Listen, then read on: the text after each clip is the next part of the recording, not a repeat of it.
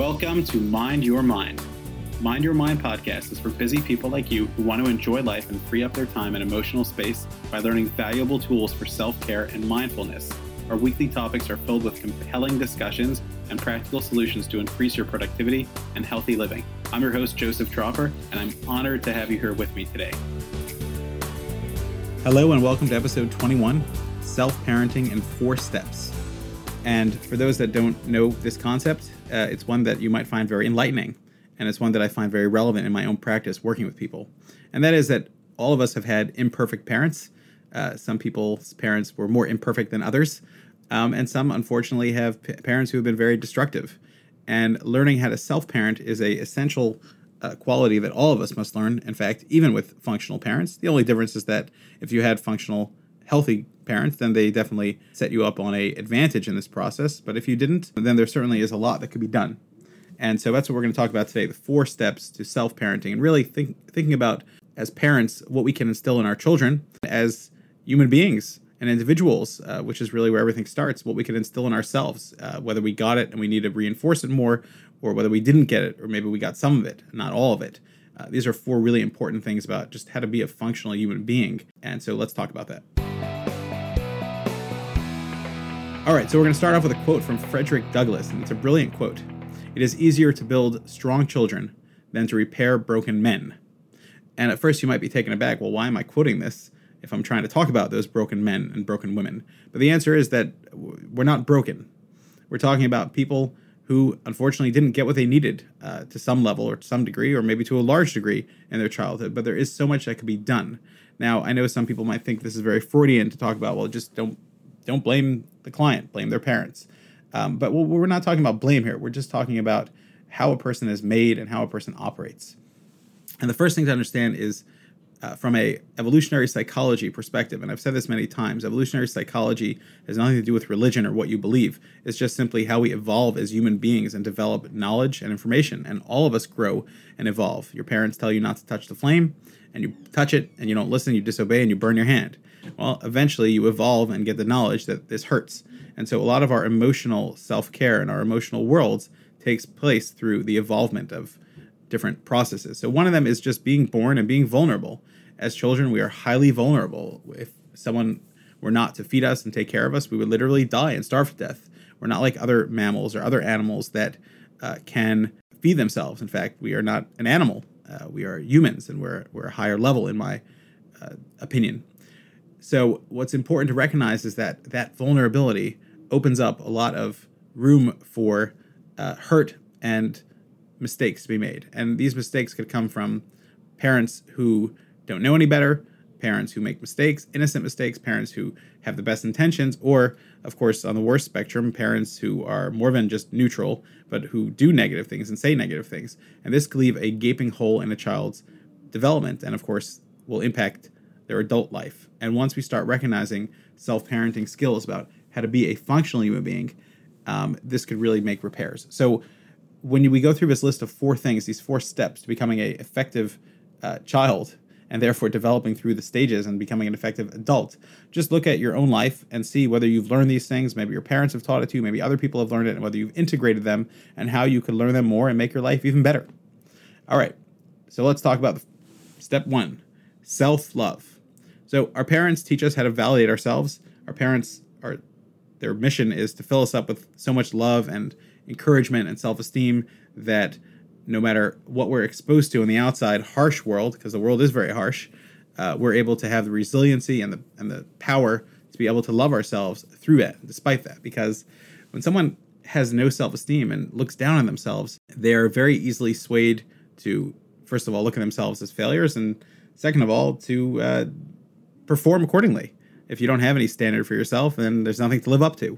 And so this idea of self-love is so important for us to establish in ourselves that not that we're perfect, that would be that would be uh, self-arrogance. Not that we are uh, capable of being perfect and are not. That would be self-loathing.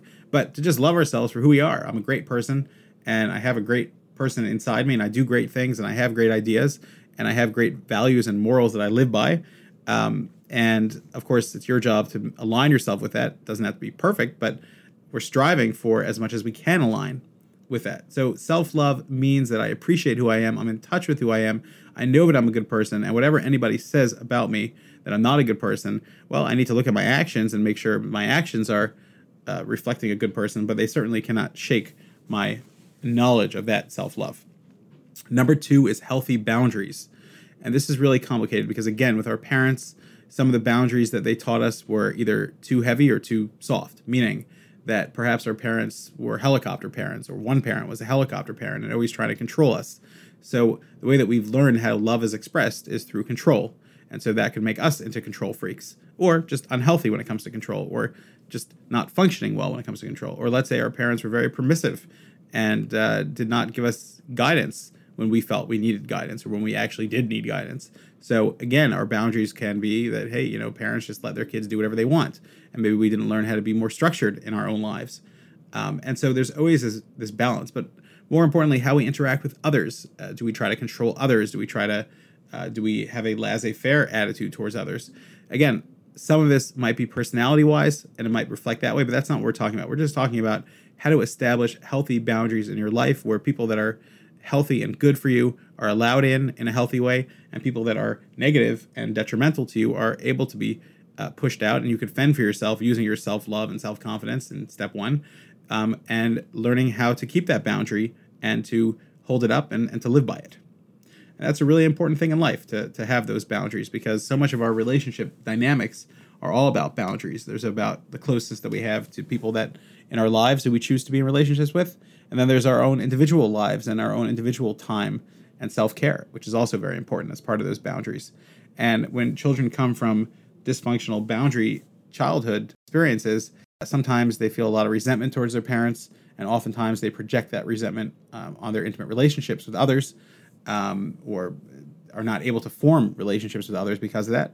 If not, if they don't work through that, and sometimes uh, it's when children are uh, constantly put in the test where they need to exhibit st- even stronger boundaries and maybe even push away their parents, um, then they could end up uh, bringing some of that, I would call it protective mode, into other relationships where that behavior is uh, certainly not appropriate and maybe even detrimental. And so it's always having that healthy boundary of how much to give and take and knowing where you start and where other people end and how to uh, effectively interact with others with interdependence and healthy interdependency uh, that this healthy boundary step is all about. Number three is self reflection. Uh, very often, our parents um, have very, very strong opinions that as children uh, might have come down very harshly against us, uh, perhaps justifiably, perhaps not, depending on the situation. And so, what we learn sometimes is to do things without thought because we look at our parents and, and think that they acted without thought. So, we could act without thought as well. Or perhaps there were times that our parents hurt us and we told them that hurts or I don't like that. And their response was vicious as opposed to being compassionate and loving. And perhaps our parents were not reflect were not self-reflective people or were not capable of being reflective. What I see most commonly is that our pa- parents that have severe blind spots of self-reflectiveness, meaning they could be wonderful parents in some ways, but in certain areas they were not self-reflective and not able to do what they needed to do in order to be functional and to provide a healthy home. And that gets very tricky for a child because when a child is hurt by their parent, it's a very, very uh, treacherous path because oftentimes they feel that how do I have a right to betray my parents and not love them? And how, and how could I not be loved by my parents and have them betray me? And oftentimes that frustration uh, could be very, very confusing and could lead to a lot of mixed emotions. And so that's why I put this as a four step process because when you work on that self love and that commitment you have towards yourself, and you work on healthy boundaries about how not to go too far and how not to push uh, the boundaries away, um, but yet to be healthy inter- interdependently living. And when you talk about self reflection, just to be aware of yourself. And, and by the way, self reflection means being aware of your blind spots and being aware of uh, areas that you need to work on um, by talking to people that know you and that you trust and who can guide you in that way, and by looking at patterns in your life and relationships and how they're how they're manifesting in your everyday life. So that can be really really helpful as well in that self reflection. And the last, which again is kind of a cherry on top, but also one of the most vital, and I, I believe builds on the other ones of having a proper self love and learning boundaries and learning to be self reflective, is number four self soothing and self regulation. Um, and this is just you know when life happens it might rub us the wrong way and people might say things that hurt us, and our interactions with our friends, spouses, loved ones might not always be the way we want them to be. But we need to learn how to take responsibility for our behaviors and for our feelings. And that doesn't mean to take responsibility and negate them. It just means to A, not react to them immediately because some of our immediate reactions might be negative. B, to be able to think about them, process them, and understand them. And C, to be able to turn our feelings and emotions um, into validated needs that we could ask people that we're in relationships with and give them opportunities to repair um, and most importantly give ourselves opportunities to self-soothe and self-regulate. So i believe that that's a very strong primer for how to really take care of yourself. And again some people might have listened to it and said yeah my parents taught me that and yeah i could teach that to my kids. And that's great. Pat yourself on the back. You're lucky and that's wonderful. But if you're like probably the majority of people that i'm that i work with uh, and that i interact with and from the people that what i hear uh, you know what they've been through um, I would assume that some of these pieces are missing a little bit, and they're always missing. Even in the most functional uh, homes, there's always pieces that need to be worked on and developed. So look at that list and figure out ways that you can make your life better in learning how to self-love and learning how to have a healthy boundaries between you and others, not putting up too strong boundaries and also taking care of yourself, learning how to self-reflect and to just be more introspective about, you know, what you need, what what's going on for you, and learn how to self-soothe and to be able to calm yourself down, which watching a parent fly off the handle might not have taught you that, or watching a parent just lavish in depression or anxiety and not get help or not get effective help might not have taught you that. But when you could look at these things, you will recognize that you are now self parenting and you don't have to keep falling into the trap of going towards parents that perhaps are not available or not alive or not able to provide this. But you can be your own best self parent, and this will greatly enhance your entire life. So, best of luck implementing that. Thanks for joining us. Don't forget to mind your mind. For more practical ideas and to make sure you never miss an episode, visit us at mindyourmindonline.com.